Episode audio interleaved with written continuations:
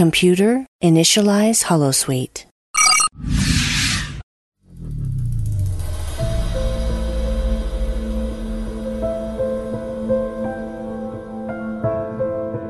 We've heard that from you before.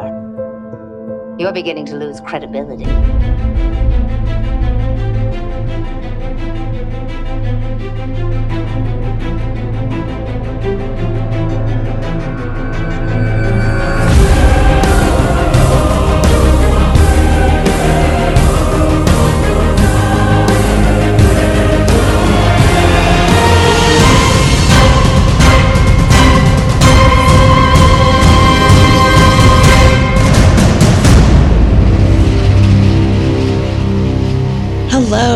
Thank you for joining us on the Janeway, the Voyager podcast, where my weapon of mass destruction co host Liam Smart and I, Suzanne Williamson, look at Voyager episodes to work out whether our favorite captain has approached things in the right way, the wrong way, or the Janeway. And Liam, it looks like we're not alone here. No, there's something weird to my left as I look at it on screen. It's to my right. Whereas above you, they're on top of you, Suzanne, literally on top of you, with their weapon of mass destruction. I mean, who who is it? I can't quite see. I should put my glasses on. Uh, it's it's me. Hello, Who who are you? I, I'm I'm Brandi Jackola. Hello, Brand Brandy Detrell. Brandy Detrell. I'm Brandy Detrell. You may remember you from such things as every fucking podcast about Star Trek Under the Sun. I wish I wish I had time for that. I would cover every single series. You pretty much do, don't you? No, no, I don't. I cover maybe four. Wow, that's a bit. But yes, we are joined by Brandi today. Uh, before we get started though with the episode, why not give us a follow on Twitter at the Jane underscore way and also join our Facebook community for our listeners called The Nexus, where you can discuss this episode and the episodes of all the other shows we have on Holosuite Media, including Beyond Farpoint, which is our new TNG podcast. If it comes out in time when this episode's released, I'm not sure, but if it's not tough shit, listen to it when it comes out. Suzanne, how are you first this week? Have, have you gotten over your tax from last fortnight's episode? Yes, tax. I've got. We've actually gotten our monies. Oh, good. From the taxes, I'm sure our so listeners have been like waiting to hear that. Does Suzanne have her money yet? Oh my gosh. yes, I have my $5. Thank you, US government. well done. And how are you doing? Me, I'm fine. I've got like two weeks until my furniture goes as of this recording. So when this recording comes out, my furniture will be gone and my mic will be gone, uh, which will be horrifying. Are, are you going with your furniture? Oh no, I'm just putting my furniture at the bottom of the Gulf out at sea. And that's probably where I'm going to go with the fishes. Yeah, to be quite honest with you, it's so much, so much work what I'm doing right now, but it's a lot of fun. I'm enjoying it. So. And Brandi, Yeah. how how are you doing? Why don't you introduce yourselves to our listeners? Because, but then again, if they haven't heard who you are, then I don't know. Where the hell have they been? I'm well for the most part. Um, my work is about to enter the most horrifying time of the year because I work for a lawn fertilization company. So it's about to get ugly. This too shall pass. It will. Yes. It's the lawns elogium season. I was going to say things are about to get fertilized. We're about to get growing up in there. Mm-hmm. So yeah, no, it's I it's So many it's just things to say. so many, so many, so very many. But yeah, other than that, I'm I'm well. I'm just uh, enjoying. I'm actually enjoying having a reason to not leave the house because I'm an introvert, and so that's my favorite place to be is home. Right next to your 12 foot tall Spock statue. Oh no, he's six feet tall. He's he's regular size Oh, okay. because He's Ethan like- Peck Ethan Peck is six feet tall. This is how I know. It's everything's to scale, Brandi. Everything's Oh. to scale. Right. Sure. hmm So, before we get started on the episode Jetrel, because this is the episode that you chose you wanted to come on for for some reason, Can you tell downer, the people who listen? Yeah, oh man, indeed. The people who listen, uh, what your I guess relationship with Voyager is. My relationship with Voyager is is a troubled one because I am fortunately I'm unfortunately one of those people who's in an area where when it was first airing, it was interrupted countless times by sporting events and whatnot. And so I only I saw all of season one and all of season two, but starting with season three, they kept moving it around. They kept preempting it. And then they would show an episode at three in the morning and DVRs weren't a big thing yet. So I, I missed like probably half of seasons three through seven. So, you know, I would, I would see parts of it and I'd be like, great, great, great. Oh, now it's preempted again. So it was very frustrating Where the hell did Kes go? What's yeah, going like on? I didn't see the season finale of season four. Is that when we get seven of nine? Three. Three. Okay, so I hadn't seen the season finale of three, so I have never seen the whole stuff with seven of nine because I'm finally going through it again, and I'm sticking to it this time and watching at least one episode a week. And I'm really enjoying myself. I'm enjoying rediscovering this thing that I really enjoyed the first time it was running. I just couldn't ever frickin' find it. Well, that's really good then that you're watching it. You finally get to see the episode where the Borg boob turns up. So Oh, goody. I'm really looking forward to that. Thank you. you're welcome. Yeah. So Jetrel as an mm-hmm. episode. It is. When I asked whether you'd like to come on, you were like, I want to do Threshold, which is obvious. But I'm like, do you want to come on season one? We've got these season one episodes left. Which one do you want to do? And you're like, Jetrel. And I'm like, really? Really? This is not an episode that will go great with the format of our show. But So you were going to cover it anyway, so might as well be with me. so why why have you decided to choose Jetrel to come on with us? Well, I it's one of the few times where I feel like Neelix really gets a lot to do mm-hmm. that is not annoying stuff. And I am very passionate about James Sloyan as an actor who plays Jetrel. And he's been in Star Trek plenty of other times as different aliens. I love the man. I ever since I was a child, every time he popped up on some television show, I'm like, "Oh, it's James Sloyan." I knew his name and everything. And I just whenever he does anything, he just commits fully.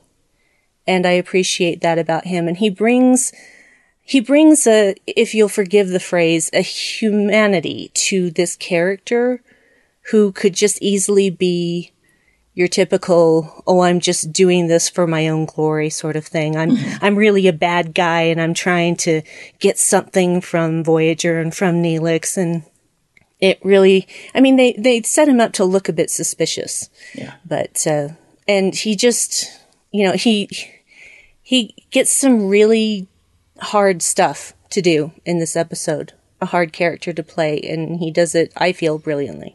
So. Oh. Well that's fair. Well we're glad you're on, aren't we, Suzanne? Yes, yes, yes. yeah she better say yes What, what do you mean? I mean, it's it's tough. She's here now. We got to record with her, even if you didn't like it. Oh, but I just recorded with her last week. I know. Oh, It was such a chore. It was. It When? was not. Why do you record with Brandi? Uh, we have a little show called Boldly Go, a Strange New Worlds podcast. Mhm. Which has got casting information today. Yeah. Why couldn't they do that last week before we recorded? Yeah, you got to record again now, don't you? yeah. Yeah. Well, yeah. We'll figure that out. Eventually. Well, tune into Boldly Go anyway for um, Boldly Go Strange New Worlds stuff. It's a, a good podcast. I enjoy listening to it. It is very funny thanks. with the two Thank of you. So. This episode we're doing today is Jetrel. Um, it's been given 7.3 stars out on IMDb. Really? Which isn't bad. Yeah. What do you mean, really? Because they've given like lower scores to, I think, better episodes. Yeah. So I think it's worth 7.3. There's flaws, but I think it's, I reckon it's on the money. It's not like some of the other ones that they've like completely gone all over the place with. Um, but yeah. Synopsis Neelix is diagnosed with a fatal illness by a Haakonian named Jetrel, the same mam. Apparently, it's a mam because there's a spelling error He's a who mammal. developed a doomsday weapon which destroyed a Talaxian moon and killed Neelix's family. So already from that, you know, it's you know pretty pretty dark. I didn't find any interesting reviews on this episode, mainly because I'm only looking right this very second as we are recording, because I forgot that that's something that I wanted to do. And Way to go. This one is started off saying you have angered the space cheetah.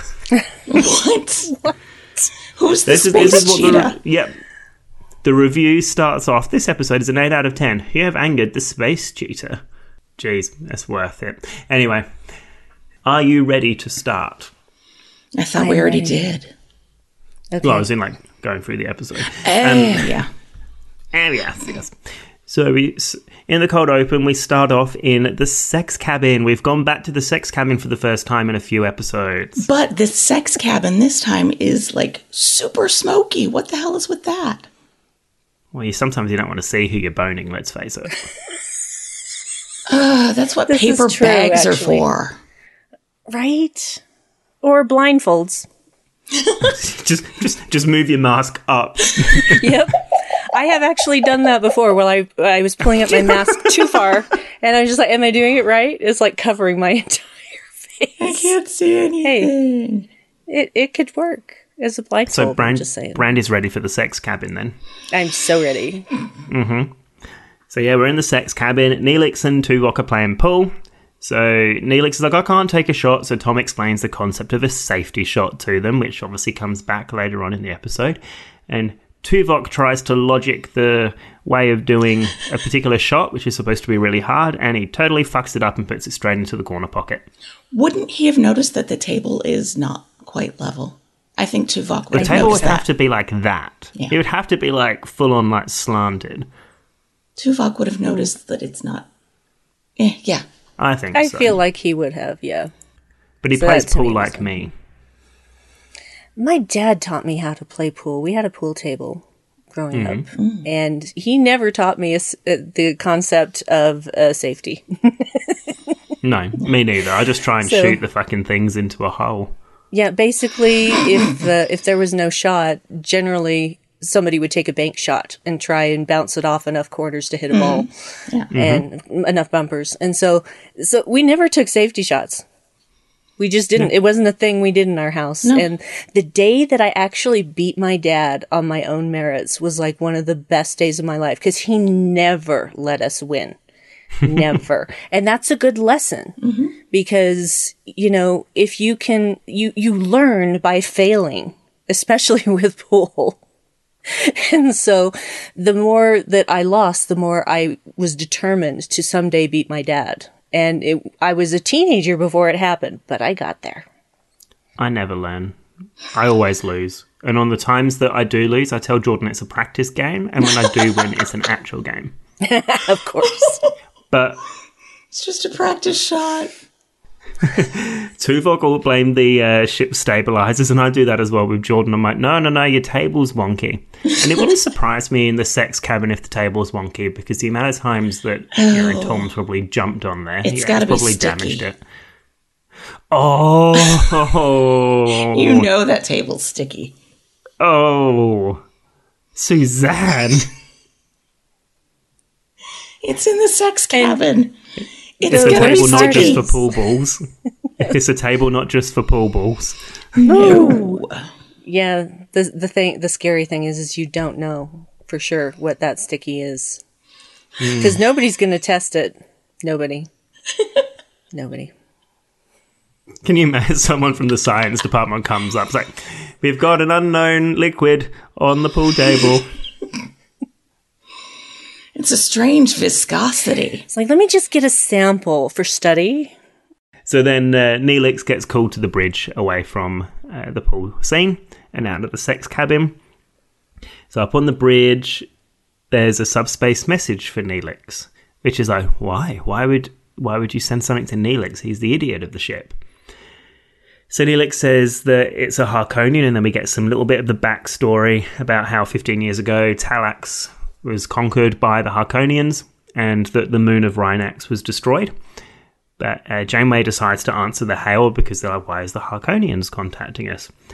And uh, they said that Neelix's life depends on what this random Haakonian dude has to say. Okay. Here's here's my first problem is that I can't stop thinking Harkonnen from Dune. So really? That wasn't my Yep. yeah, it's just like every time someone says Harkonnen, I'm like, you mean Harkonnen? Baron have to look up- Harkonnen's here? What? House Harkonnen was the mortal enemy of House Atreides. Oh, he's not very pretty, is he? No, he's not. Oh, he, looks, he kind of looks like Jabba the Hutt of like the Dune franchise. Yeah, it's icky. We'll see hmm. how he looks in the new Dune. Oh, better be played by Tom Holland. I'm going to see that Tom Holland movie this afternoon. I've got no idea what it's about, but it's got Tom Holland and I think Nick Jonas in it, and that's enough to sell me on a movie. Yeah, see, I'm the one who doesn't think Nick Jonas is the cute one. So I don't think any of the Jonases are all that attractive. The middle one is. yeah, it's just. mm. But Tom Holland, yeah. Oh God, Tom Holland, I'll take in any situation, anywhere, anytime. I'm too old for him. Yeah, Oh, I'm no. old enough to be his mom, so I'm probably old enough to be his dad. Same. But I don't think doesn't- so. He's like 23. You're, you're not old enough to be his dad. Oh god. Oh no, no, no! I'm not. Nope, there was no baby making juices at that age. Uh, back to the episode. Oh no, sis, you have your Before we problem. move on, I have. This has to be like a Janeway decision, because wouldn't you Oh, ask okay. the name of the person trying inquiring about uh, one of your crew members before calling said crew member up to the bridge? No, I mean, uh, wouldn't that be etiquette? I suppose. Why? Excuse me, sir. May I inquire as to your name before you speak to my crew? It's like at least ask what you want with them. Protect him. Pro- wouldn't you protect anybody? What if? I, I, it just seems weird. Okay. Yes, I didn't think. it's- I didn't even think of that. It, it would have been more polite for Jetrel to just offer the information, like someone comes to your house to call and, and they put their card on the silver platter and the silver platter is brought to you. And you look at the card and, oh, yes, okay, show them in to, to the, to the sunroom. I'll receive them in the sunroom. Wow. I'll receive Tom Holland in the sunroom.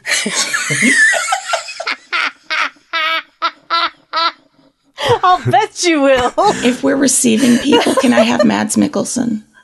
I, I don't know who that is, but sure. Oh, you do. You do. You just don't know that you know. Okay, this is a, this is a Google time. Um. Uh. Oh, it looks familiar. Have you seen what it- Doctor Strange? Oh, here. Have you seen Hannibal? Yes. Yeah, no, I know who it is. Yeah, He's Yeah, been in have him. everything. I'm just still taking Ethan Peck. That's just my number one. Oh, there we go. We can we can all receive someone in the sunroom together. Together. Works for me. Wow. Okay. Sunroom slash sex cabin. I was going to say it has to be the sex cabin then. I'll take the pool table. We'll make it extra sticky.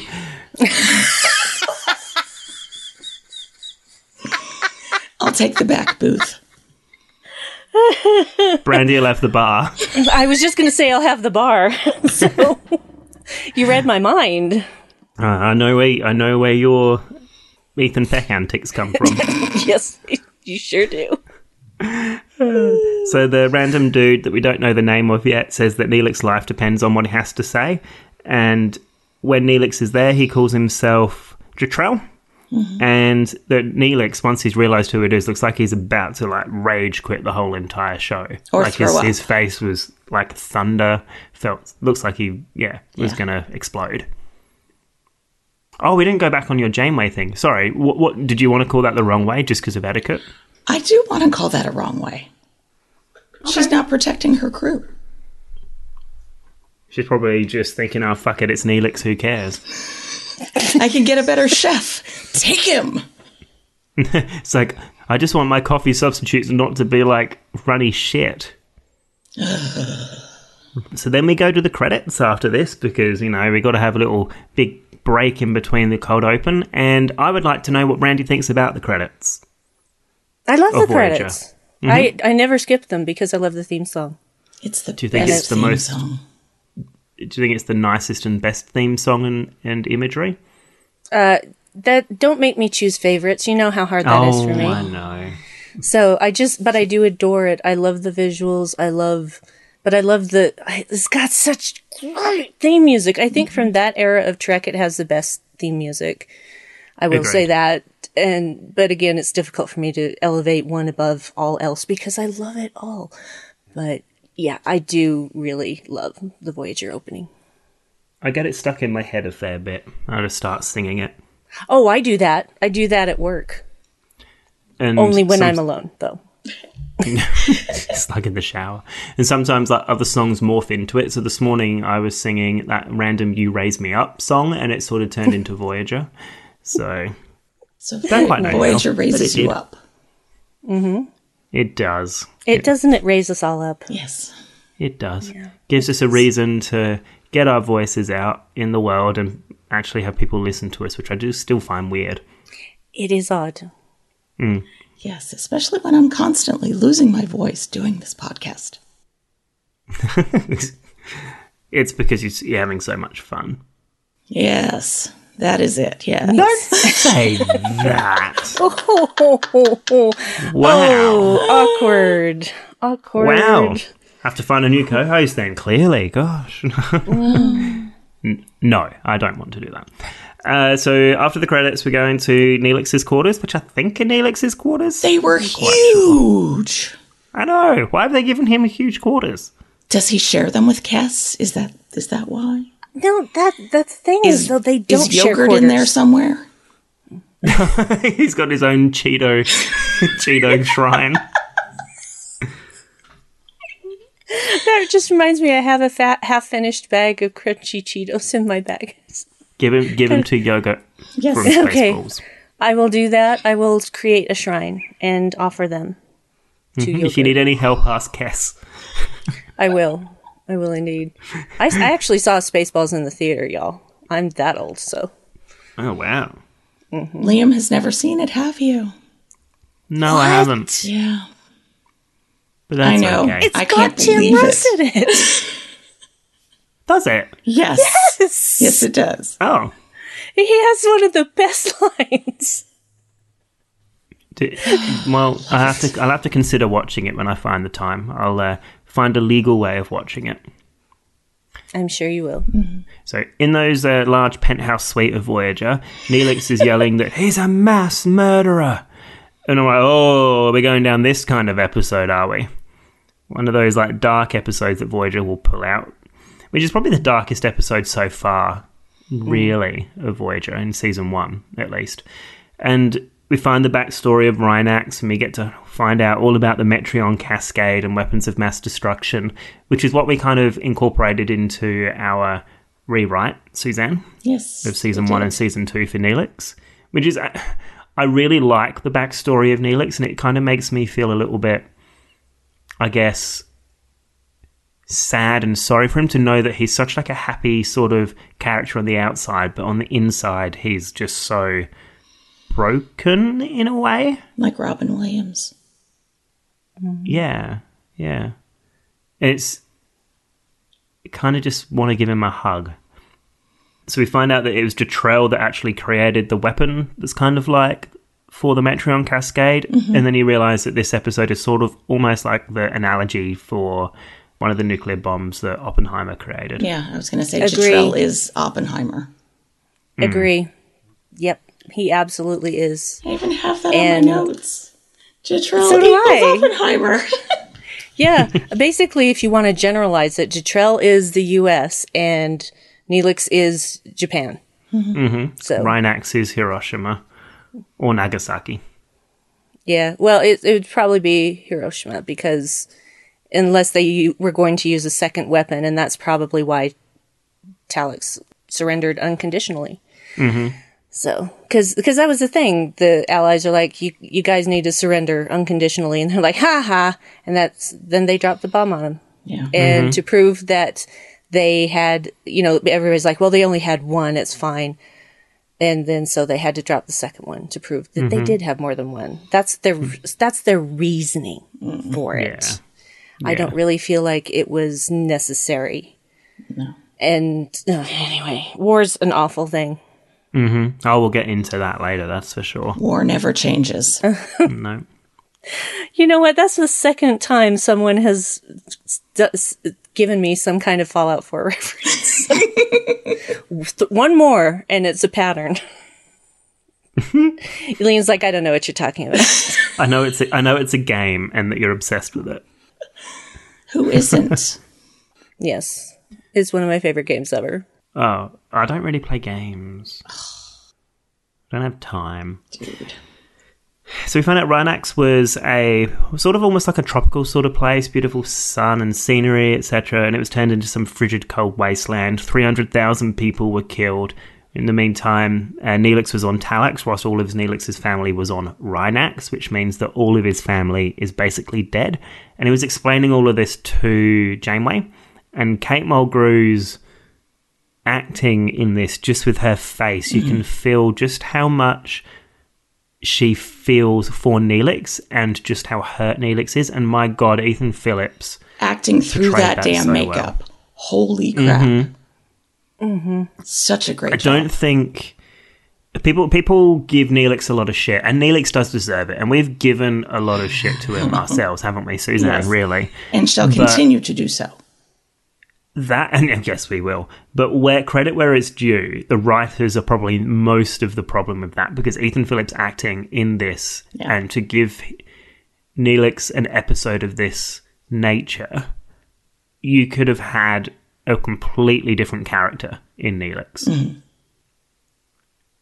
But they they went with the we're going to make this the funny man. Oh, the wasted potential. Mm-hmm. Mm-hmm. I mean, yes, you do need a bit of comedy in a show, but It doesn't all have to be one person. No, you don't have to make him the clown, exactly. So go over to the transporter room, and when Jetrel arrives, he basically compliments the transporter tech, which I thought at the time was a bit weird. I'm like, hmm, that's a bit strange. Everybody loves the transporter. Everybody. Yeah. Do you reckon it- but why? But why wouldn't these people have that kind of technology? I don't know because remember when Neelix came on, he was like, "What?" And They've, caretaker. they've created space travel. Like they'd know how to manipulate stuff on the quantum level. The Kazons can fly starships, but they can't make water. Oh, yeah, yeah, true. Maybe the Delta Quadrant is like full of contradictory intelligence. Well, I mean, even the Enterprise NX-01 did not really trust transporters or use them except when they absolutely had no choice. I suppose, yeah, the, the morality of disassembling yourself Yeah. as well. Yeah, that's a lot of trust. It is a lot of trust, and uh, I can't say that I would be the first one to step into it when it hadn't been tested for a very long time. You know, by the time we get to the original series, the transporters are at least 100 years old, so we're good. True. I mean, I wouldn't mind if I went into a transporter and it forgot to give me a fair few amount of molecules back. I'd be like, yeah, take it. I wouldn't Oh my goodness, I'm like two sizes smaller. Thank you. Where are my lungs? I need my lungs. It's like, nah, I just have gills. Oh, I suppose it could end up like Tuvix, I suppose. Ooh, there's a problem. Mm. you would have to be carrying an orchid for that to happen. Oh, that's true. Yeah. Yeah. Otherwise, it's not going to work. Uh, so yeah, Janeway says that Neelix doesn't want to meet and that she will speak on his behalf. Whereas Jetrel says that he thinks Neelix returned to Nu- he thinks Neelix returned to Rinax and that he was exposed to some high concentration of those Metreon particles and has some form of fatal disease or something. And then when he was explaining how the disease worked, he go- he says that it's basically fission. And it's like, fucking hell, like those molecules are just ripping apart. All the atoms on a subatomic Yeah. level are just going, phew. What an awful way to die. I've seen that, that could even be worse than a nuclear bomb in a way. I don't know. Nuclear bombs are pretty bad. Yeah, they're, they're both pretty bad. Well, yeah. I'm not trivializing. This is probably the point where we should say that whilst um, the Janeway is a show that's generally about stupid shit, we aren't attempting to trivialize nuclear war, genocide, weapons of mm. mass destructions, and things like that. So probably should make that clear before we go any further. Mm-hmm. We do not condone weapons of mass destruction unless said weapons of mass destructions are in pants. Yes. then please use that weapon of mass destruction on me. If Sorry. But use it responsibly, damn it. Responsibly. Well, oh, I'm yes. barren, so that's fine. please use please provide consent before using your WMD. Yes. Definitely need consent. Mm-hmm. I mean, even the U.S. got consent from Britain before they dropped the bone bomb on Hiroshima. Drop, drop the bone. Drop- Sorry. Freudian slip, my word.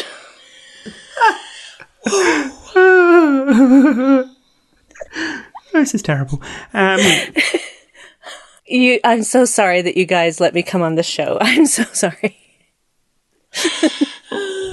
yeah, we are sorry. to- No, we're not.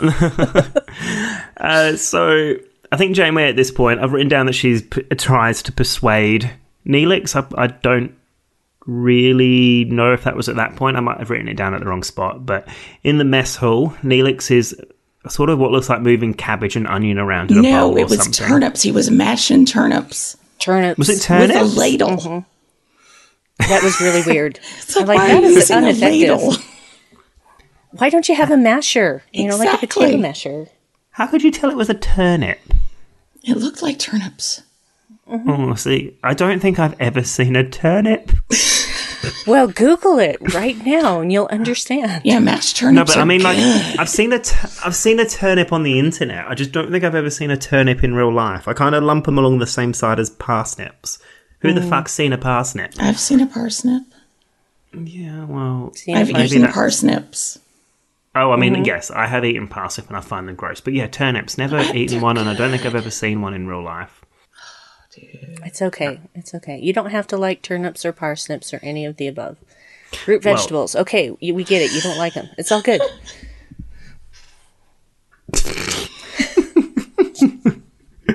I'm sorry. This is your fault for letting me go. So, Kes is talking to Neelix, and Kes says that she was never told about Rinax, and which I don't know whether that's fair enough. I mean, some things in our past we don't always tell our partners because sometimes they're too shitty to bring up. um, But I think with this whole Rinax thing, it might explain a couple of things about Neelix's character to Kes. Whether she had the right to know about it or not, I don't know. But I find again that Kes reacted to that really well. And then she's like, she wasn't angry that she didn't tell, or she didn't. She wasn't angry that she didn't get told. She wasn't pissed off at him. She wasn't like, you should have told me. She was just there and comforting. And again, that's just such a kiss. That is Kes Cass. nature. that is who she is. And She's wise, way beyond her years. definitely, she's mu- she's much more mature than Neelix is. That's for sure. Yeah, which is why I doesn't still much. don't. Get, I don't get that pairing. I've never gotten that pairing. it just, No. I was just like, wait, what? Yeah. I mean, the human construct of age aside, the, it's yeah, it's a very weird one. Um, so at this point, Janeway walks in and co- and she's says, "Oh, I'm sorry, I've got to give you some disturbing news." And then Neelix is like, "Oh yeah, nothing will disturb me any more than today already is." And it's like, "Well, you're dying, You mate. think. You've got a fatal disease. You've got metremia." Oh. Which it's just like, oh man, this episode's just got even darker. Yeah. Yeah. And of course, my first thought was, well, how are they going to keep Neelix from dying? Because obviously he's in the rest of the series. Mm-hmm. They've done So it before when they that gonna took his lungs. yes. What a compromised immune system he has. Get him a vaccine, quick. So, Janeway then tells him and she clearly does it in private with him, but Kes is there. And was it the right thing to do to talk about it when Kes is there, seeing as Kes didn't know about Rinax or anything? I don't think Janeway has signed off on a HIPAA paperwork, so I don't. I don't, I don't think that comes into factor with her. No, probably not. I'll move on from that one because it wasn't really a decision. But like, Kes wants to have him see. Sorry, Kes wants to have him go and see Jetrel, and Neelix is furious about it, but Janeway says that she believes Jetrel. Neelix is wholly skeptical over it, thinking that basically he wants to try and make things right with for himself. But then Janeway starts to force the choice. I think the only reason that Janeway was forcing it was because when she was talking to Jetrel, she got kind of a science boner. Mm-hmm. That is true. That is hundred percent true. Definitely. I've got I've got ooh, let me science in this mm-hmm. so many times. yeah. yeah, I think I feel like a lot of the decisions that she makes in this episode are because she has a science boner. Yeah. Mm-hmm. She just can't help herself.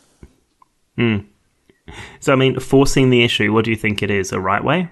Because it's sort of like you're dying, mate, go and attempt to get some help or not. I don't think so. You don't think it's the right way? No. What do you think, Brandy? I think it's the Janeway. It's definitely the I don't think I don't I don't think it's the right way either. But neither do No? I think it's the wrong way. So that leaves the Janeway. Yeah. Kind of does. So I mean, you're thinking that she wants to have her science boner, and at the same time, she might be fix able to save Neelix. Yeah. yeah, but really, it's mostly for science boner. It is science. Yeah. Yeah. Okay. Yeah, that, that that does fall under the Janeway mark. Having a cake and eating it, having a boner and eating it. Right. oh, Please God, don't eat the happen. boner. Oh no! Oh no! I didn't even do that one on purpose. Oh, oh no! I didn't even do that on. I didn't even do that on purpose. I know because you were just too casual about it. And I thought, doesn't he realize what he just said?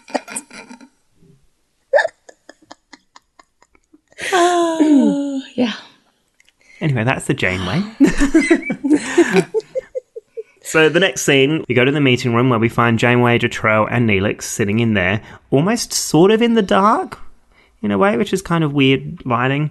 And then they find out the science of about how things are happening, and yeah, Janeway's boner just got even bigger. Huh. Neelix just wants to know why Jetrel's doing it. And they sort of talk about guilt, whereas Jetrel says that no, he is not guilty. I'm the one who's developed the weapon. I'm not the one choosing to use it. Which are almost like paraphrases in a way some of the things that Oppenheimer said about Yeah. the nuclear bomb. It's like, I am not guilty. I don't regret it because that's my job. I do things for the science. Yeah. Somebody was going to invent it. Hmm. Yeah, that's that's the thing that bothers me is he is Jetrel does say the science was going to lead to this anyway. It was going to be invented whether I was involved or not. And I thought, yeah, but you could have chosen not to be involved. Yeah. Hmm. You could have chosen that, but you didn't. Because you had a science boner. Damn those science boners. Oh, I sometimes get science boners at work. Very awkward. Um, the problem with that, though, is he is right. It's like, who is the right person to invent something so bad? Because if somebody who's like an absolute wank stain invents something like that, they could take it further. But then again, like, what's further than something that of Then that annihilating all those destructive scale? Yeah. I mean, it's an easy way out to say that I, I, the one that developed it, I didn't choose to use it. It's an easy way out for them. Mm-hmm. And some people can believe what they say, and they can force themselves to Donald believe Trump. it because they're. Yeah, I thought I could go a week without hearing that man's name. no. Apparently not. Nope. Janeway then goes, fellas, we're not here to debate history. Which I'm wanting to say is the right way because she that argument could just go on and on and on and nobody is going to win that argument. She just wants to get to the science. Mm-hmm. Yeah, That's all she wants. she doesn't Give want to me be that blue ball. sweet, sweet science. Hmm. I, I'm, I'm. Do you think though it's the right way, just sort of keeping the conversation on track the way she did? I think so. You just don't. You really think it's just science, the science way. Yeah, it is the science way. Oh no, I'm the deciding factor. Yeah, that's what we do. Oh. It's always handy when we've got a, sci- a, a deciding factor. Yeah. we could um, do half a point, half a point. Oh, we're doing half points again. Okay, because I'm just I'm kind of torn because I think that it's partly the right way and partly the Jane way. I think she's covering two things at once. Which is the Jane way. Don't. I've spoken. I have made my decision. It shall I've half stand. pointed it. I've half Thank- pointed it then. Thank you. You- Appreciate you. You're welcome. Uh, so Neelix would rather die than to help relieve Jetrel conscience, mm-hmm. which is a very powerful thing to say. Also quite short-sighted in a way. But then we get jump to sickbay to find out that Neelix has eventually agreed because the whole thing about don't you want to help the other Using and then guilt. he sort of guilt Neelix into guilted into it. helping Aleve. Oh, I can't think of his name. Jetrel's guilt. Yes. On the like on the biobed thing, Neelix is starting to talk about some Rinax rat thing. And it turns out to be like a really sassy analogy of like, yeah, I developed this thing to kill this horrible beast Rinax rat thing. And it turns out that it was only just a life.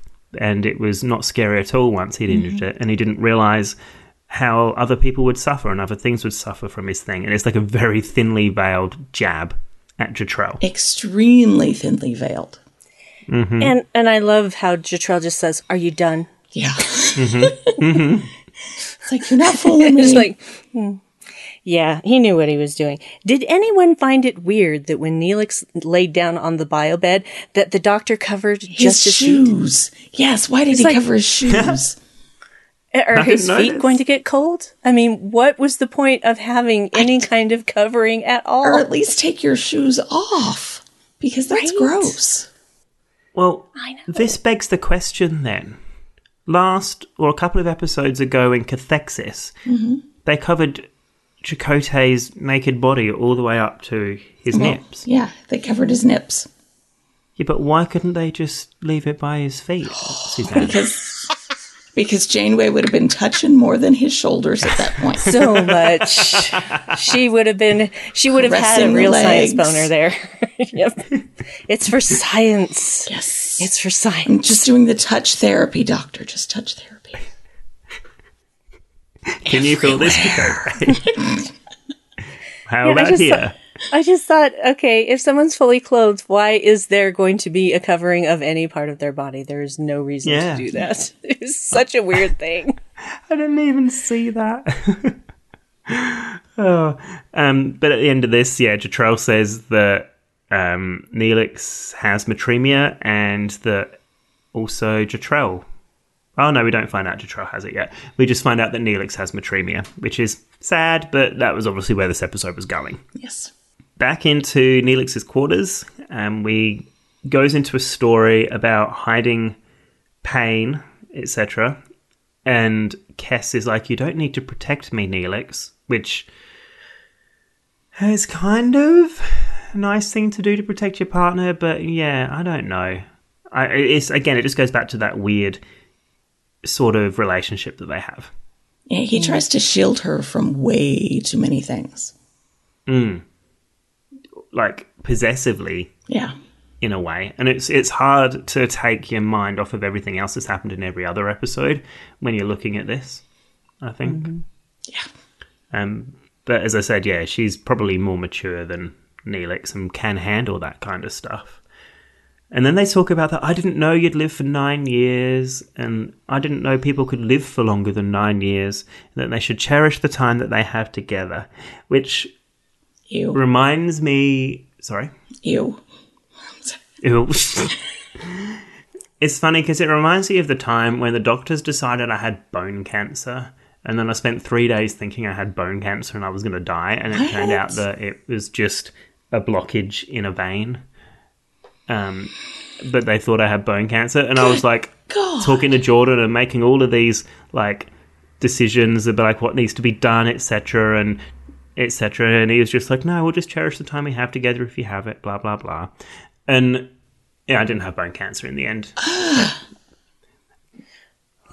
but yeah, so it's sort of like a weird thing, but I also kind of felt really like, oh, it's so kind of cute when they were talking about that. What's your face doing, Suzanne? Have you frozen? No, I'm just, I'm still processing this. She's Oh, yeah. processing the bone cancer thing. Yeah. Oh, well, no, you're I just don't- I sort of don't have glossing bone over it, and I'm like, what? Oh, this was like seven years ago? Yes, Yeah. but it's it's just fresh for It's, us. yes, we just Okay. found this out. Yeah, but I don't have bone cancer and I never Well, did. yeah. That's not the point.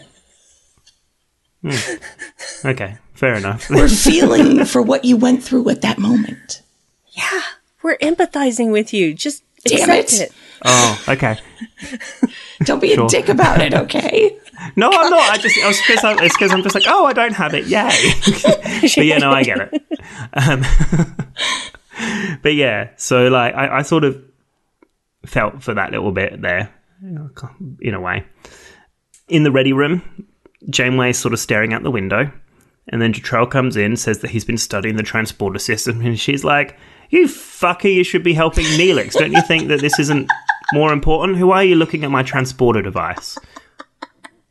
And he's like, It's exactly why I was looking at it. It's going to help Neelix. He thinks he can synthesize a cure from the like Metreon cloud that's all hanging around Rinax. Mm-hmm. And Janeway's like, Oh, ho, ho, my boner just hit peak strength. Yeah. He blinded her with science again because at this point, she should have been questioning Jetrel's motives. Blinded by science. He did. He blinded her with science. He did. Mm-hmm. Yep. And Jane was like, all right, cool. We need to, how can we make this science work? B'Elanna can do this. Tom can do this. We can go back to Rinax. We can do all this. We can get a big old tub of shit from the planet and everything will be happy. And then she's like, okay, set a course to the Talaxian system. And Chakotay's like, uh, that's a significant detour, Captain. We're not trying to go home. Go back to Rinax. Like, where is t- the Talaxian system in relation to where we picked up Kes from on Ocampa? like, Probably they close by. Because they've been going a long time.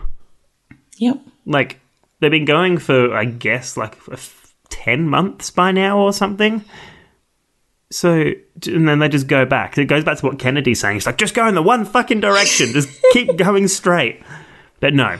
But then again, it is saving Neelix's life. But is it though? So they think. Mm, true, because she didn't really look into that too much, did she? No. She really didn't. Science she boner. was just yep. Science boner wins again. Oh, okay. Do we do we have an option now for that instead of right way, wrong way, Janeway, science boner? It has taken over the dumb way. It is now science boner. Science boner. We probably could, but then I think every episode would be science boner. We'd have to rename the podcast. yeah, we no, you don't want to do that. It's such a brilliant name. so what is it then? I think it's the Janeway. Janeway. you think it's Janeway again? yep, It's Jane. okay. because science boner. Yep. And here was me going into this episode thinking, I think everything's the right way. I think I was maybe affected by it. oh, and then like, as Jacharo was walking out of the ready room, he sort of has this like stumble in a way, and it's like, mm-hmm. oh no, it's just fine. I'm just excited. Again, he must have That's had a where she should have been questioning him. And that's not all right. And mm-hmm. Janeway's just like, something seems fishy, but she doesn't twig. She doesn't twig like you say. It's all good. It's, like- I get to science. I don't I can write a paper. I could get a Nobel Prize in the Delta Quadrant. mm-hmm. I bet Janeway like grew up thinking she could get a Nobel Prize, and she ended up as a captain of a science vessel. Do you reckon? Worse, even if they have Nobel prizes. That's no the um. Oh, what's the what thing that the Bashir won? Um, got nothing. No, I can't remember I either. can't think of it. Somebody knows. Someone Somebody is shouting it right now. Patrick Carlin. I'm They are looking at you. He's mm-hmm. just screaming at the top of his lungs what it is. In sick bay, the EMH just turns himself off because he's not needed. And I'd, I'd have been pissed off that, oh, I'm not required in my own sick bay. But anyway, I was just gonna say if that was season three Doctor, he would have totally been pissed off, but it's not oh, that yet. Yeah. not quite there yet. Uh, and then Neelix says that, is it anything but science that makes your heartbeat faster? And I'm just like, huh, huh, lol. Should be saying that to Janeway. so, and then he's like, what he would have done, Neelix would have just done a military base, etc., and the civilian deaths are like not required. But then in your head, you're just like, well, civilian deaths are more impactful, which is exactly what the Americans and the British and I think the Russian and the French or whatever it was um, went for with Hiroshima and Nagasaki. Yeah. To be fair, there was a large military presence in Hiroshima. However, still more civilians died. I mean, Mm-hmm. like a huge ratio of civilians died compared to a very small ratio Yeah. of military. I'm not sure if either of you have been there, but it when I went there, I was just like, "What the fuck?" like you just felt weird. It's a beautiful city, like obviously because it's all new and etc. Because most of it was destroyed, but the Peace Park, I think it's called the Peace Park, is beautiful and it's also so sad when you go into like the memorial part of it and they've got like clothes and things that were worn by people and then you've got the black rain that fell. And then i was already thinking about that because i was thinking that oh yeah civilian impact would have more impact killing heaps of people who are innocent. And the fact that they chose hiroshima by the topography etc and they were going to go for kyoto um, but they decided not to go for Kyoto because there was too much history there. So like they planned their place not only just on like lots of people would die because otherwise they'd have just shoved it on Tokyo, but they wanted to preserve the heritage as well of Japan so that they can get through at the end. There was like thinking involved in where they dropped it. They should never have fucking dropped it in the first place. Let's face it. Mm. But I was already thinking about like at that point of the episode where me having been to Hiroshima and the things that I've read all about it when I was there. And then we start listening to the conversation between Jetrel and Neelix about the deaths and the consequences of it. Mm-hmm. And then we get Neelix's story about Palaxia. Yeah. Oh. And this is where I'm just like, holy fuck. This it, it, oh. it sent me even I almost cried. And I'm I haven't watched this episode for four or five years and I forgot just how well that scene was done. Mm-hmm. Because Yeah. you could actually It- see the visuals of what mm-hmm. Neelix was just was describing. Hmm. It was It's it's beautifully written, mm-hmm. but it is also so well done by Ethan Phillips mm-hmm. because he is he is speaking so quietly, mm-hmm. so so normally as if he's telling, you know, just any kind of story, but he's he's recounting these horrible, horrible things that he saw Mm-hmm. and And his eyes and his oh. eyes weren't there. Yeah. Yes, His eyes were there on Rinax. And it's mm-hmm. like shit, that's acted so well. so well. And I think one of the best Eth- uh, Ethan Phillips has ever portrayed. yes. Hmm. Definitely. Ethan Phillips says himself that he thinks Jetrel is one of the best episodes that featured Neelix. Yes. I mean, some of the others like Rise and all of that, bad. But the whole thing about Palaxia and like that, that poor child. It's the first time I've watched this episode since having gone to Hiroshima and having seen just those like artifacts, etc. Mm-hmm. I'm like, oh man, it just it made it feel even more real to me, mm-hmm. and it just makes me think that I really hope that never happens on the planet again. Yeah. But it probably will, because I'm Yeah. pes- I'm pessimistic. Well, it has to. Or else we can't get to the Star Trek future. Yeah. That is true. When does World War Three start? And about was it forty minutes? years? Something like that. Well, probably not quite that because there's time afterwards. So I'm gonna. I can't remember when World War Three starts, but it's uh I think it's only fifty-two years till the Vulcans come, right? yeah. I think you're right. In any case, I'll meet everybody in Montana.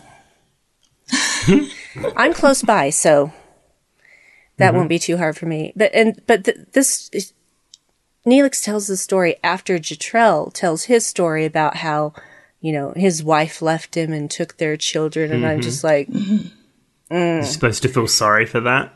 yeah, and it's just like, here, hold my beer, and then and then Neelix just really lays it out. Yeah. Mm. and yeah, you you see Jetrel get emotional. Mm-hmm. He gets emotional. And that single mm-hmm. tear. Yeah, just that. Again, James Sloyan, you are amazing. It's also like when you think about it in a way, in a in a TV show that would be airing now, that trauma would be constantly behind Neelix. And it's just the the sad product of '90s television that you don't hear any of this shit again, except for little bits in Mortal Coil in the future. Uh, uh, but there's a problem with that, and we'll get to that later. With Mortal Coil, Yeah, well, yeah. Hmm. No, what what is described here and how it lines up with Mortal Coil. oh, he didn't describe that he had a sister in this. Not at all. He mentioned his younger brothers. brothers, his mother, and his father. Where the hell is Alexia? Well, she's on a ship with the Deans. Well, that's our Alexia. That's our Alexia. That's right. I was gonna say, wait a minute, that's your guys. I remember that episode. Um, it's one of our most popular, apparently, as well. Just because it's very entertaining. So then we go to the dark sex cabin with Neelix talking to Jetrel, and is talking all about coward, etc. And that I was like, oh, this is a cool scene. This is probably a dream. I don't quite remember this bit, but then fucking Kes shows up as Palaxia. Third degree burn, Kes. I do not remember that, and I'm like, whoa! That was some awesome makeup. It's like way to increase the imagery even more. Mm-hmm. It, yeah, that was hard for me because, and this is not, you know, the same situation, but was when I was five years old, my father was in a really bad explosion at his work. And he was uh, burned very badly. In fact, wasn't uh, expected to survive.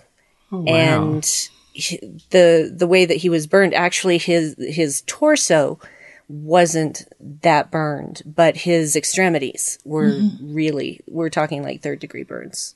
And uh, they had to take skin grafts from his chest and put them on his arms and legs because the burns were that bad. And it was a couple of years before my dad was really, you know, like up and around and walking. Man. And I don't know how my mom did that with three young children working and taking care of my father. I honestly do not know how she goes through that, how she went through that. They would not let me see my dad in the hospital. Mm. They So I don't- see the burns. Yeah, exactly. But when he came home, you know, I did get to see the aftermath, not for a long time. It was months before mom let us see dad. And I got really excited when my mom let me help feed my dad one day because I just hmm. finally got to spend time with him. But his his face, like the only place on his face that hadn't been burned was where he'd had goggles on. Oh wow.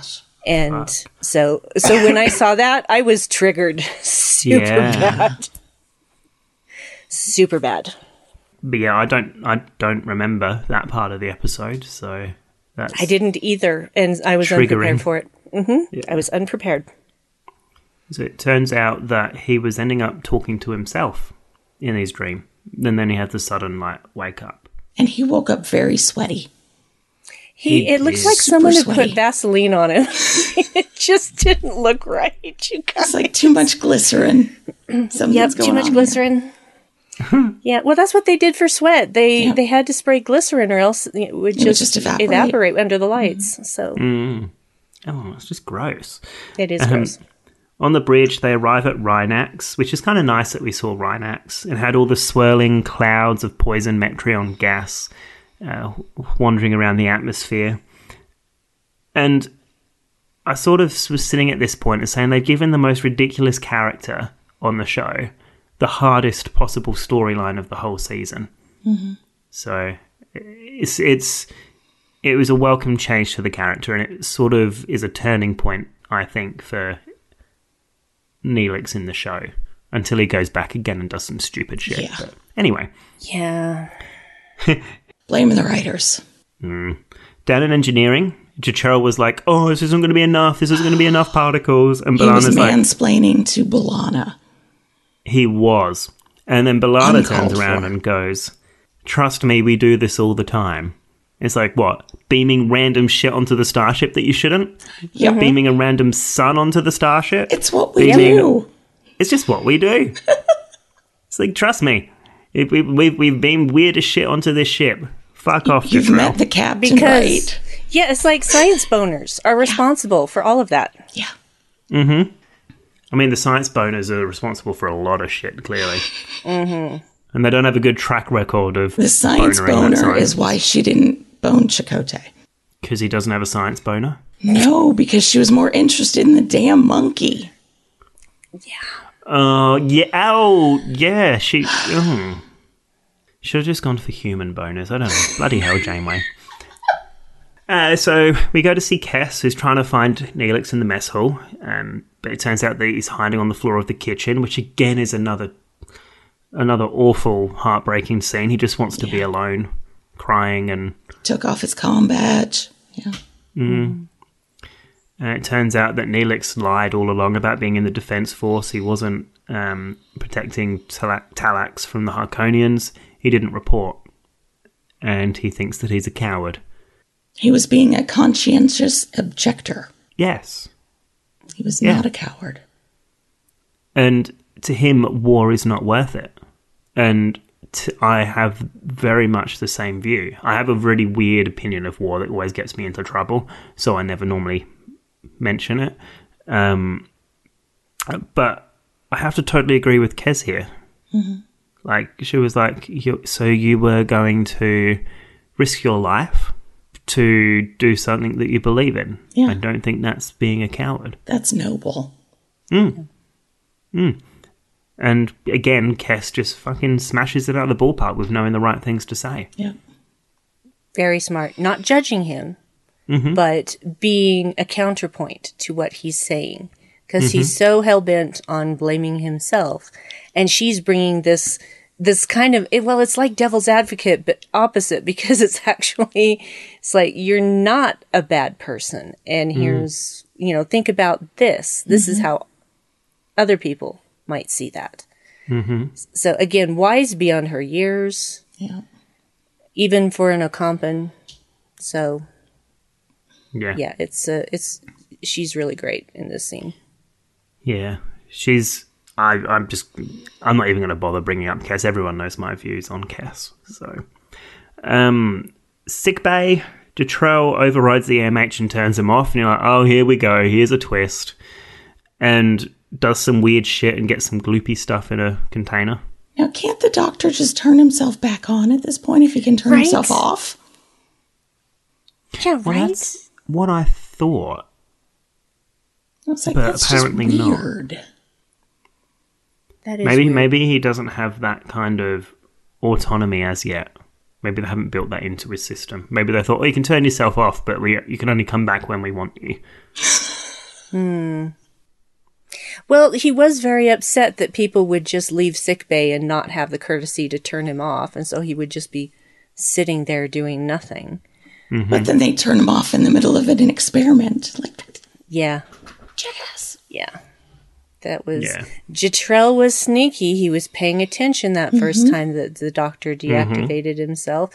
Actually, he was so gleeful about that. I thought, well, that's coming back later. No, no, right. Neelix turns up, and Jetrel's like, "No, no, no, no, no. Let's let's go this way. Don't look over here. There's nothing happening over here. Don't worry about that." And then Neelix sees the problem, and he gets hypoed by Jetrel. Janeway tries to call sickbay and activates the EMH, and she realizes Jetrel has been trying to leave the ship and has been doing dodgy shit all along. Which is like, oh, well done, Captain Janeway. You should have realized that. She should have figured it out, and she would have, if not for science boner. Science boner. Mm-hmm. Do you reckon we could name this episode Science Boner? Oh, two on the nose. Or a two on, no, no, yeah. two on the two on the tip. so, in, I was going to say head, but tip works. alliterates. Sorry. I'm so sorry. No, actually, I'm not. No, Um, let's be honest, I'm really not sorry. no, neither am I. uh, so we go to the transporter room now, which is probably the longest time I think we ever spend in the transporter room in Voyager. Um, Janeway thinks that he's sort of losing credibility because you know he tried to, well, he, he what's the word? Um, rehypnoled. That'll do. He horse tranked Neelix, and sort of turned the EMH off. But J- Jetrel's like, no, I can bring all the victims back. And Jetrel wants them to look at the science. And Janeway's like, hold on a minute. Hold on. This hand is up. This is about to be the biggest science boner of the decade. And J- Janeway listens. I think that's kind of rude the way that she did that to Neelix, don't you? Yeah, but science boner. It makes her irrational. It does. Even when really Tuvok found- says no, Captain, you know it's not going to work. Right way, wrong way, wrong way, talking to Neelix like that? Probably. You just want to go Janeway again, don't you? It's a total Janeway. It is. I agree. It's the Janewayest of the Janeways. That is true. It is the hand, yes. Uh, so we find out about the whole reconstruction and reanimation of basically dead people. So Jetrel wants to turn particles into zombies, basically. So basically. he's now Frankenstein. Yeah, it's the Haakonian Frankenstein. And Tuvok thinks it's fucked, and then Janeway actually agrees. She's like, "Oh, this, this, this, I don't put my boner in this kind of science." so, and then find out that Neelix doesn't actually have metremia. But then Janeway's like persuaded by Neelix to and Jetrel to actually try it. So Janeway's like, "Okay, fine, fine, just the tip. We'll try." And again, I I don't know. I mean, should she have tried it after Neelix begging her? Janeway. yeah. Well, the thing here's the thing that I thought about this scene because I'm like, okay, you don't think the science is going to work, but you don't know that 100%. So, you know, there's the science part of me is like, what is the harm in trying? What is the worst mm-hmm. that could happen? You fail and everything's just as it was before. Mm-hmm. But then you start to get into the ethics of it. And it's like, do we have a right to try to reanimate these people? Mm. And nobody brings that up. Ethics Oh, doesn't gosh, bother no. Janeway in the least. Sh- sure does. She saw Ever. a problem. She's going to try and fix it. Mm-hmm. Even if she wasn't asked to fix the problem, mm. she's going to try and fix mm-hmm. the problem. She's going to try to fix it. Bing bong, Captain Janeway to aisle five. We have a problem you need to fix. yeah, that's now. Now you're saying it that way. It's a Janeway. She doesn't think about the ethics. I, I, I, I'll bring something up later. Actually, but yeah, okay. I'll put it down as another Janeway. clearly, clearly, we got a winner on this one. Um, so they try it. It doesn't work. Things are going wrong. And then they end up cancelling it. And it's kind of like an intense scene in a way because they're like, quick, make it to 120%, hold the pattern buffer, we're losing cohesion, blah, blah, blah. And it's actually quite intense because you really wanted it to work mm-hmm. because you thought, oh, it would really make Neelix's life better. But it doesn't, it fails. And then after it fails, Jetrel has this oh like such a dramatic fall at like such a convenient time, and that was probably my least favorite part of the episode. That was the only Yeah. thing keeping him alive. Oh yeah, that's a fair point. Was the hope Yeah, of bringing different those hope. people back. the hope and the determination and with this final failure he knew he didn't have time to test anything else to try anything else Hmm. and so he just his body just finally gave up Yep. because basically he was just powering through with you know the mind over matter so to speak and once all that was gone and there was nothing left to do it's just psh, that's the end It- of that That's true. That, that reminds me of um, when I went on a cruise, and then me and Jordan became, I won't call it friends, but we became like talkative with one of the crew. And I asked, Is there like a morgue on the ship? And, and she was like, Yeah, no, there is. I'm like, Well, does it really ever get used? And she's yes, like, it does. Not really all the time in these kind of trips, but there are certain trips that it does get used a lot. And I'm like, Really? She's like, Yeah. She says, Probably the most famous place for having or piling up bodies in the morgue are all the old people once they go through the Panama Canal. And apparently, a Panama Canal is one of those like things that people really want to see in their life, and then they go through it and then they die. Yeah, well, I did see the Love Boat go through it, and it was pretty impressive. So, the Panama Canal, yeah. There's an episode where they went through the Panama Canal. I am not shitting you. This I saw on television when I was a child. Okay, Honestly, I don't understand why it was such a big deal. I mean, I understand why the Panama Canal is a big deal, obviously, but I didn't understand why going through it was such a big deal. But they made hmm. it into such a production. But because basically it's like, okay, you go in here, you stop, you wait for the waters to rise or fall, depending on where you are in the locks, and then you move on to the next one and you wait for the waters to rise. Mm-hmm. And it's just like, it seems pretty basic, but no, it's just, there's all of this fanfare and there's fireworks and it's just I'm like, wow, they're just going through a canal, but okay. Just, just go to the is there Erie fireworks Canal. on everything? The what? the Erie Canal, same thing. What? Mm-hmm. Where's that? In upstate New York through Pennsylvania. Oh, okay. Yeah. See, I was shocked by it as well. And they also said the similar sort of thing happens at the Suez Canal as well. And I'm like, seriously? Did Isaac have a special drink made up for going through the Panama Canal? I almost I, I cannot remember because let's face it, it's probably been 40 years since I saw this. But I wouldn't be surprised. I'm going to look this episode up on Wikipedia before we sign off. Because, if he I didn't, to I'm know. very disappointed. right. Isaac was the man. He was the man.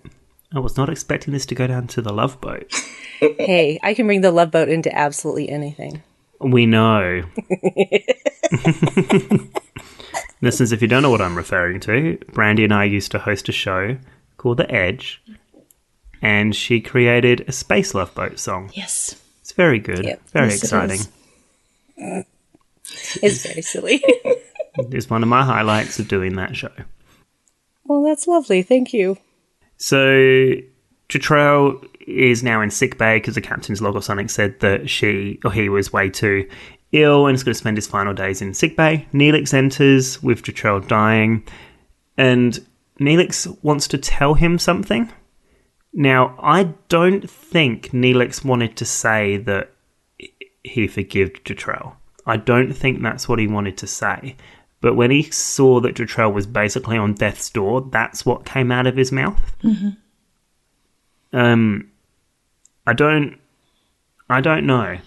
I thought it was an interesting ending because I, I, I kind of don't think I would have wanted Neelix to forgive Jetrel. It sort of wraps it up in a little bow. I think it's what Neelix needed because as he's walking out, you can see he's lighter.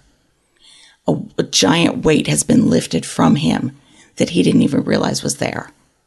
Hmm.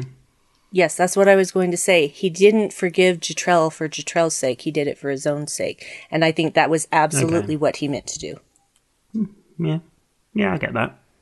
I just that that puts a different light on the end of the story. Actually, yeah, I'll take it. But then Jetrel dies, but I'm not sure if he actually died or whether this is just because it's on a 60 inch TV. He's dead. You can still see him It's breathing. still He's dead. That was just air escaping. Yeah. It was just the last few pumps of air through his lungs, mm-hmm. and ah. then he was completely still. Yep. and then he died. And then that's the end of the episode. Yeah, I was crying through basically the second half of all of that. From Neelix's story to the end was just me, just kind of like, okay, I'm fine. I'm c- okay. Okay, no, no, I'm not fine. I'm not fine again. And then I'm, no, I'm fine. Okay, not fine again. So yeah, Are they your final thoughts on the episode, Brandi? yeah, pretty much. Um, it's honestly, I think both Ethan Phillips and James Sloyan just really make this work. Really mm-hmm. knock it out of the park. And I think that they are the highlight of this episode, as they should be. Yes. And, you know, Janeway just spends the whole thing having a science boner, basically. So, I mean, I, I, I've never seen her have so many science boners this early in It the, was just in one prolonged boner. Yeah, it was like she'd taken, you know, Viagra, And but she took too much. She, she took needs too to much contact science her Viagra. doctor. Yeah, she because that boner lasted more than four. yes, it did. Oh. oh, I'm just dragging you all down with me. We were already there. Yeah. Pretty much, definitely, always, always at the bottom of the barrel. We are, aren't we, Suzanne? In the What do you do gutter. think of Jetrel, Suzanne? Not enough Chakotay. Oh, he was only in like one scene, and that was only for like a few sentences. Same with B'Elanna. Harry wasn't even in it, was he? No, he said something. He, he did one say point. something in the very beginning. I don't remember. Don't remember what. Oh, he's entirely forgettable anyway. I did enjoy uh, Neelix and Tuvok hanging out playing pool. So it's the That start of their awkward bromance. A bromance in the sex cabin. With Tom there. Oh my goodness. Ew, threesome. Ooh. Not sure that's something I would pay for. Mm. I'm open to a lot. And I think that's a step too far. Wow. That's fair. I guess in my thoughts for Jetrel is that this is one of those episodes that I don't watch on occasion, and I thought, oh, Jetrel, it's a Neelix episode. I know it's an alright episode. I think, again, it's something that I haven't watched for four or five years. I remembered pretty much everything that happens in this episode, but I didn't realize it was as good as it was, and I appreciate it in a different way than I used to, to the point where I could argue that it's in a way in a similar vein to how Duet makes me feel from the beginning of Deep Space Nine, season one, because of the impactfulness of it. Good So point. Mm-hmm. That's that's that's how I feel. But now we have the all important Tally. results tally. I wonder what it will be. Oh my goodness, I'm going to be so surprised. I know. We've got half a point for the right way, which is hilarious because I actually thought a lot of this stuff could arg- be argued to be the right way. But then you're like, no, no, no, this is stupid. And then I'm like, yeah, no, I just got boners in my head. So, I mean, clearly fine. So it's like every other day. Yeah, yeah, it's pretty much like boners in my face all the time. Um, one for the wrong way, and one, two, three, four and a half points for the Janeway. this is the most Janeway-iest episode. This is unusual because when we usually have a guest, it's almost always a tie, and our guest Mm-hmm. is the tiebreaker. So, I mean, Now sorry, this- Brandi, you, you, you did tie break us earlier. You did tie break us did. earlier. so yeah, this this is the Janeway-iest episode of season one so far. I'm so pleased that I was here for that. yes, well done. And you will be back in season two Oh yes, for Threshold. Oh you betcha. Oh boy. Mm-hmm. depending what we feel like, and if there's an epi- beginning episode of season two that you want to jump on, by all means, have a think. Uh, but it's been absolutely lovely having you, my dear. Oh, thank you. It's been absolutely lovely being here. Thank you so much. Yay! hmm Do you want to tell our three listeners We have four. We have four listeners. oh, we have four. Who's the fourth? I know one's Brandi, one's me, and one's you, Suzanne. Who's our fourth? Patrick. Oh, Yes, Patrick. Yes. Oh, and then there's Karen. I know Karen listens, and then Boz listened to our last oh yes, maybe we've got ten listeners because I know um, Pot Noodle in the UK listens. I've forgotten your name. I'm really sorry. I've forgotten your name. The Best name. Yeah, I know that's actually a fair few to listen, but that's all good. Um, but yeah, why don't you tell everyone where you can find you, Brandi? Well, the easiest place to know what the hell I'm doing is to just find me on Twitter, which is at Brandiwine12. Brandi's with an I, 12 is a number. And you'll see me post about other things that are coming out, like What the Future Holds, a Star Trek Discovery podcast, and the aforementioned Boldly Go, a Strange New Worlds podcast. And, um, yeah, and a live show has, has returned.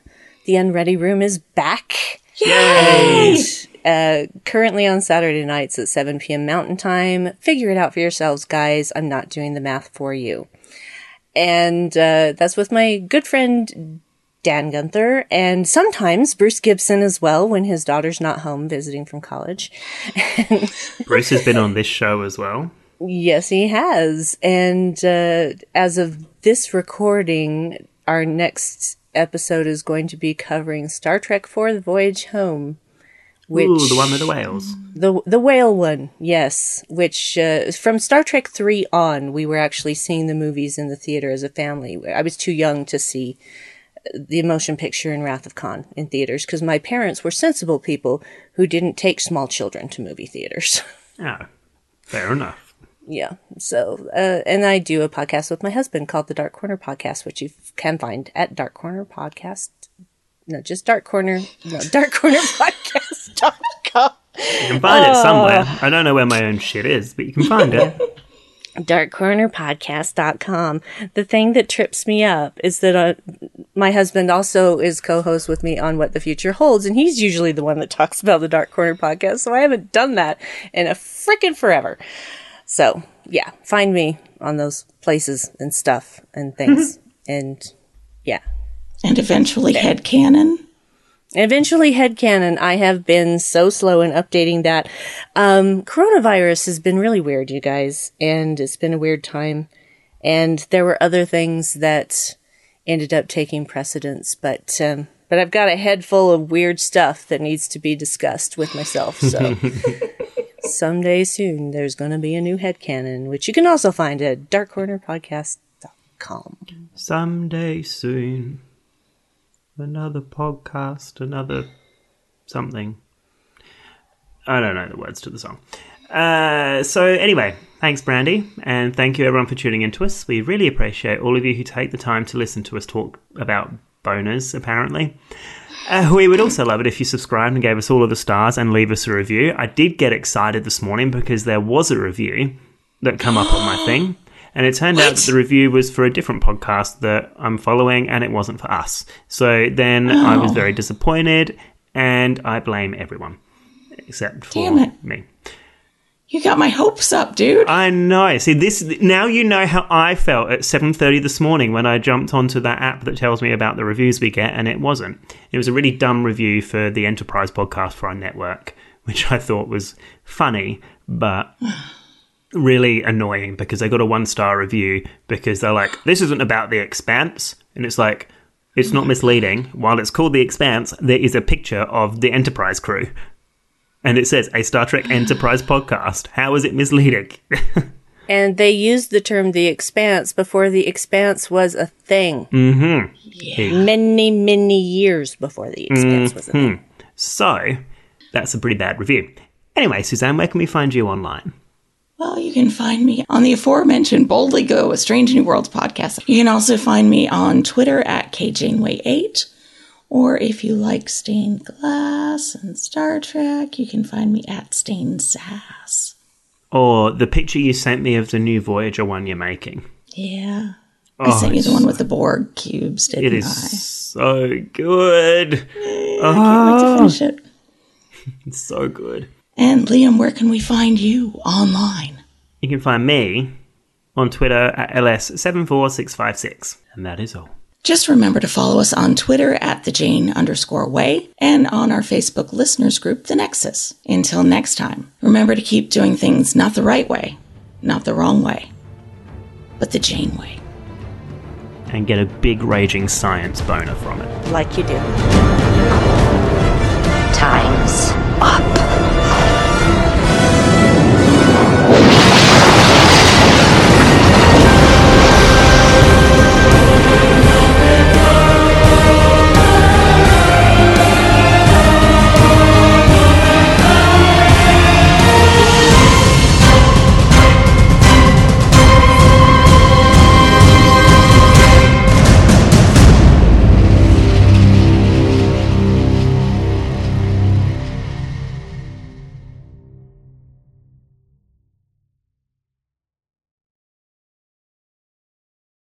This show is brought to you by Holosuite Media.